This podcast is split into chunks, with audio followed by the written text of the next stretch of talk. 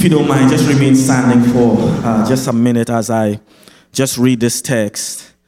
And I'll, I'll do my due diligence. I told you it's going to be the fastest word you ever received in your life. I'm reading from the account of Luke chapter 23, verses 39 through 43. Luke chapter 23, verses 39 to 43. Then one of the criminals who were hanged blasphemed him, saying, If you are the Christ, save yourself and us. But the other answering rebuked him, saying, Do you not even fear God, seeing you are under the same condemnation as him? And we indeed justifiedly so, for we receive the due reward of our deeds. But this man has done nothing wrong. Then he said to Jesus, Lord, remember me when you come into your kingdom. And Jesus said to him, Assuredly, I've, I've come to love that word when Jesus says it. Assuredly. I, I know how things are, are looking right now. I know you're in pain right now, but assuredly. I know you're, you're crying right now and you're in tears right now. I, I, I know you don't know what's going to happen in the next few minutes, hours, days, months, whatever, but assuredly. I, I just learned to love that word when Jesus says it. Because it means, in spite of what's happening right now, there is something in store for you in the future. So Jesus responds assuredly. I say to you, today you will be with me in paradise. Church, you may have your seats. If, if, you, if you don't mind, just help me preach the sermon. Look to the person next to you and say, Take a closer look. All right, now look to the next person on the other side of you and, and say, Take a closer look.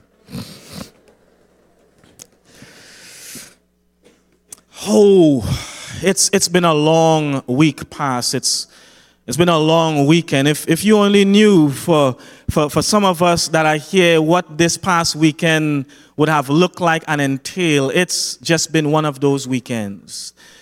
But I remember my grandmother had this saying, and I didn't understand it until I got a little bit older, Ryan. She had this saying that when everything that could go wrong does, keep in mind that everything that can go right will. she said, when everything that can go wrong does, you just keep in mind that everything that can go right will.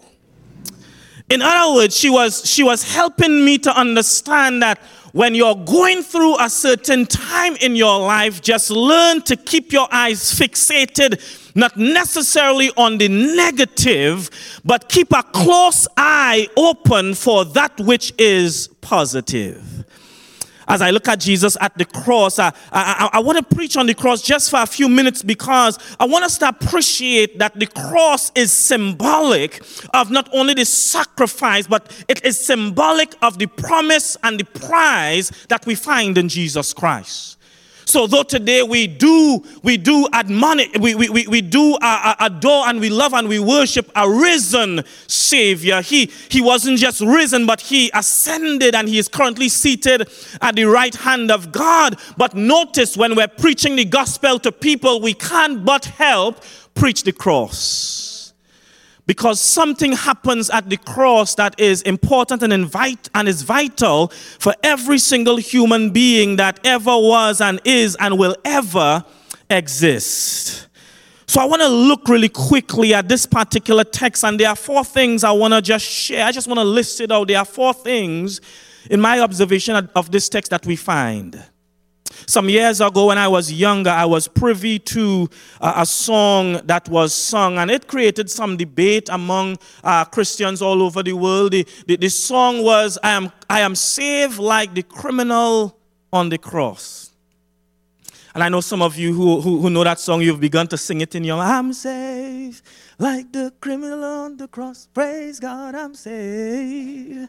No more to suffer loss. You, you, you're hearing it in your head right now. And that's because I just sang it.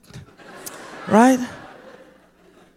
But I need first to understand, and that song generated a lot of debate. There were those who were saying, well, uh, uh, we're not really saved like the criminal on the cross because we're, we're under a different process at different time. And I, I get all the theological differences and things like that, but we might not necessarily be saved by the same process because Jesus is no longer on the cross. But I guarantee you we are saved by the same person. Hold on, hold on. And not only are we saved by the exact same person, check this, we are also saved by the exact same power. So even though the process might look a little bit different, I'm not on a cross next to Jesus, but believe you me, Jesus is there and he sees me in my sin, and the same person and power is the one that gives us a process. But here's what the process looks like. And, and for no, you know, I know people have different ideas and different ideologies of the process, but as I look at this text, I see four things that it doesn't matter who you are as a believer, there are four things that I observe in this text that become so, input, so important and so pertinent to us receiving the blessing of God. Jesus said, Assuredly, from this day on, you will dwell with me in paradise. Notice number one, when we look at this, this situation and this scenario, here it is. Number one, we, we, we find first and foremost this individual, one of the malefactors. He, he looks to Jesus and he, he says to Jesus, If you be the Son of God, if you be the Christ, save yourself and us.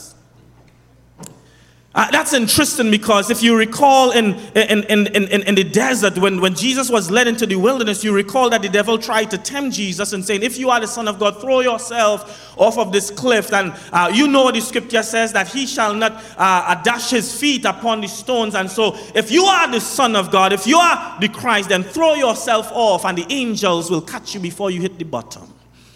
Uh, here it is in, in this particular instance in Jesus' life. Now he's on the cross, and, and you find this malefactor. He's trying to use Jesus in a way that's convenient to him. He's not asking for salvation so that he can follow the Christ. He is asking for a momentary relief from the pain he is in. Could I tell you something, church? That oftentimes you, if we're not careful, we could be following Jesus for momentary relief. Lord, I, am calling on you now because my marriage is in shambles. Lord, I'm calling on you now because my finances is in shambles. Lord, I'm calling on you now because I have trouble in my home. Lord, I'm calling on you now because there is trouble in my life. Lord, I'm calling on you now because somebody I love is sick. Many of us, if we're not careful, we could come to Jesus and we could acknowledge Jesus at a time when it's most convenient to us. But I want us to focus on this other malefactor, this other uh, individual on the other side of the cross. He says, Listen, you, you need to learn to shut up. I, I know that might be good language for me to use on Resurrection Sunday, but I'm just trying to paraphrase what this man was telling this other individual. He said, Listen, you and I deserve to be here.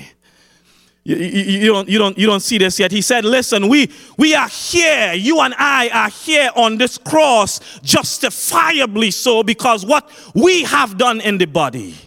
But this man, this, this individual here who is in the middle of us, he deserves no such thing because he has no sin. I could almost hear Paul as he's writing to the brethren at Corinth and as he tells them, Listen, God made him who had no sin to become sin so that you and I could become the righteousness of God. He was dying, he was dying for sin when he had none.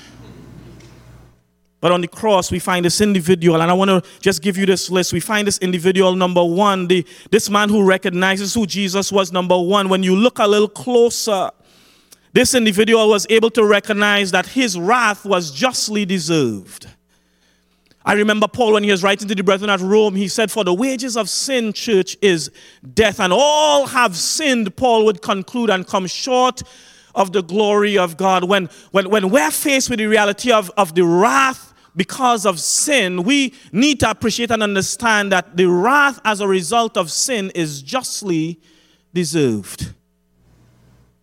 But what makes it more potent is that, in spite of the fact that we understand and appreciate that we have a wrath that is deserved, here comes God's grace.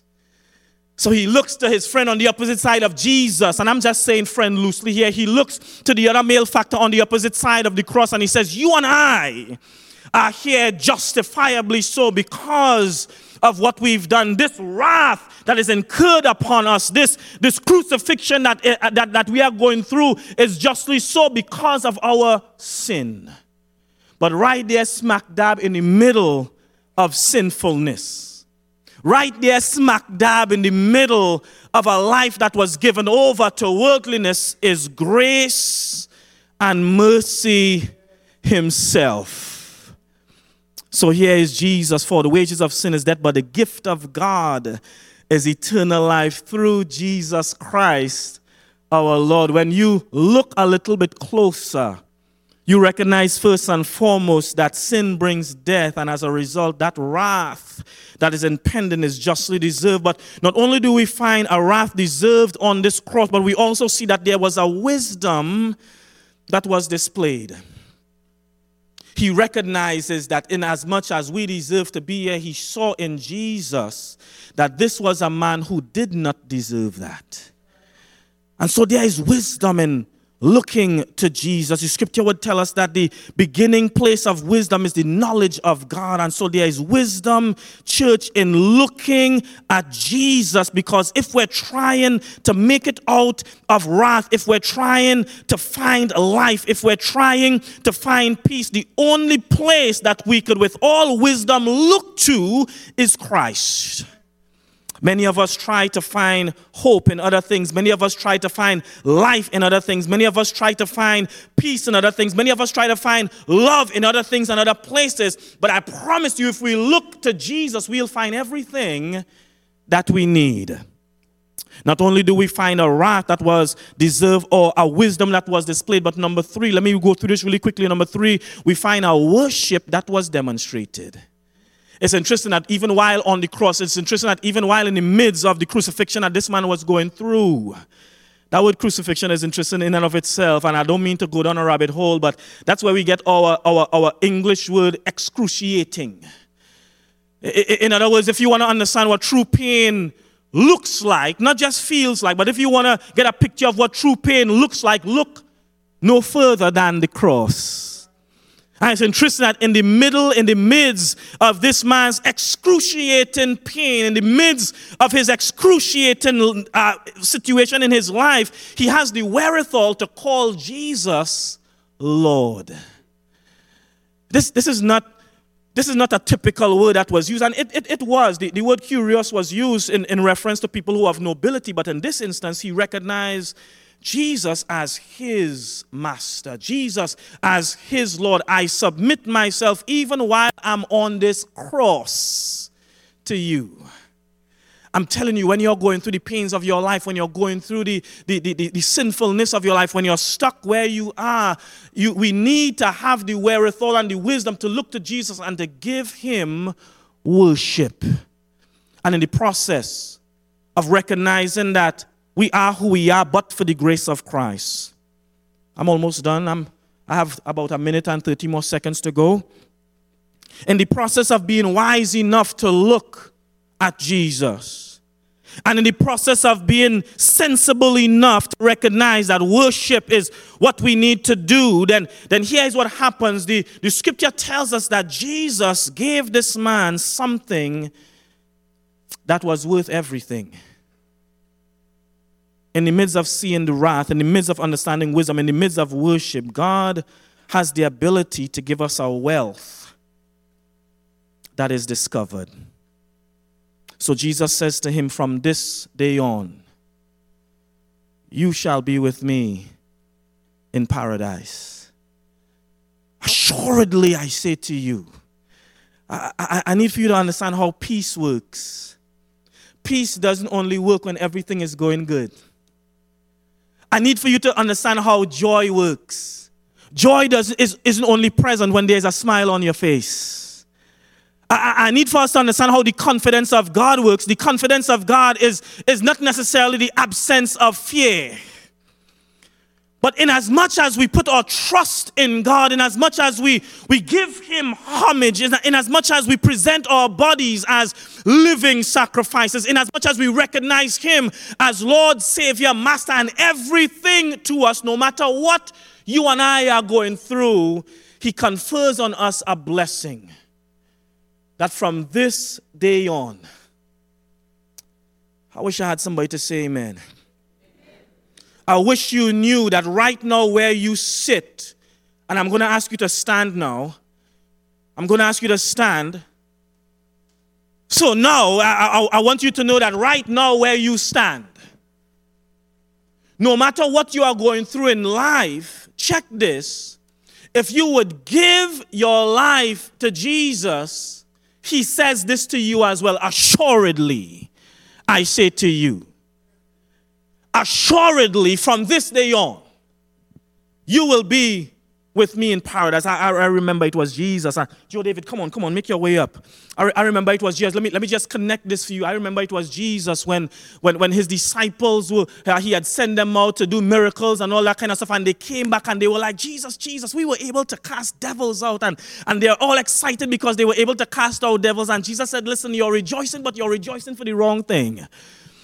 You rejoice because you see devils flee and demons cast away. He says, What you ought to be rejoicing for is that your name is written in heaven.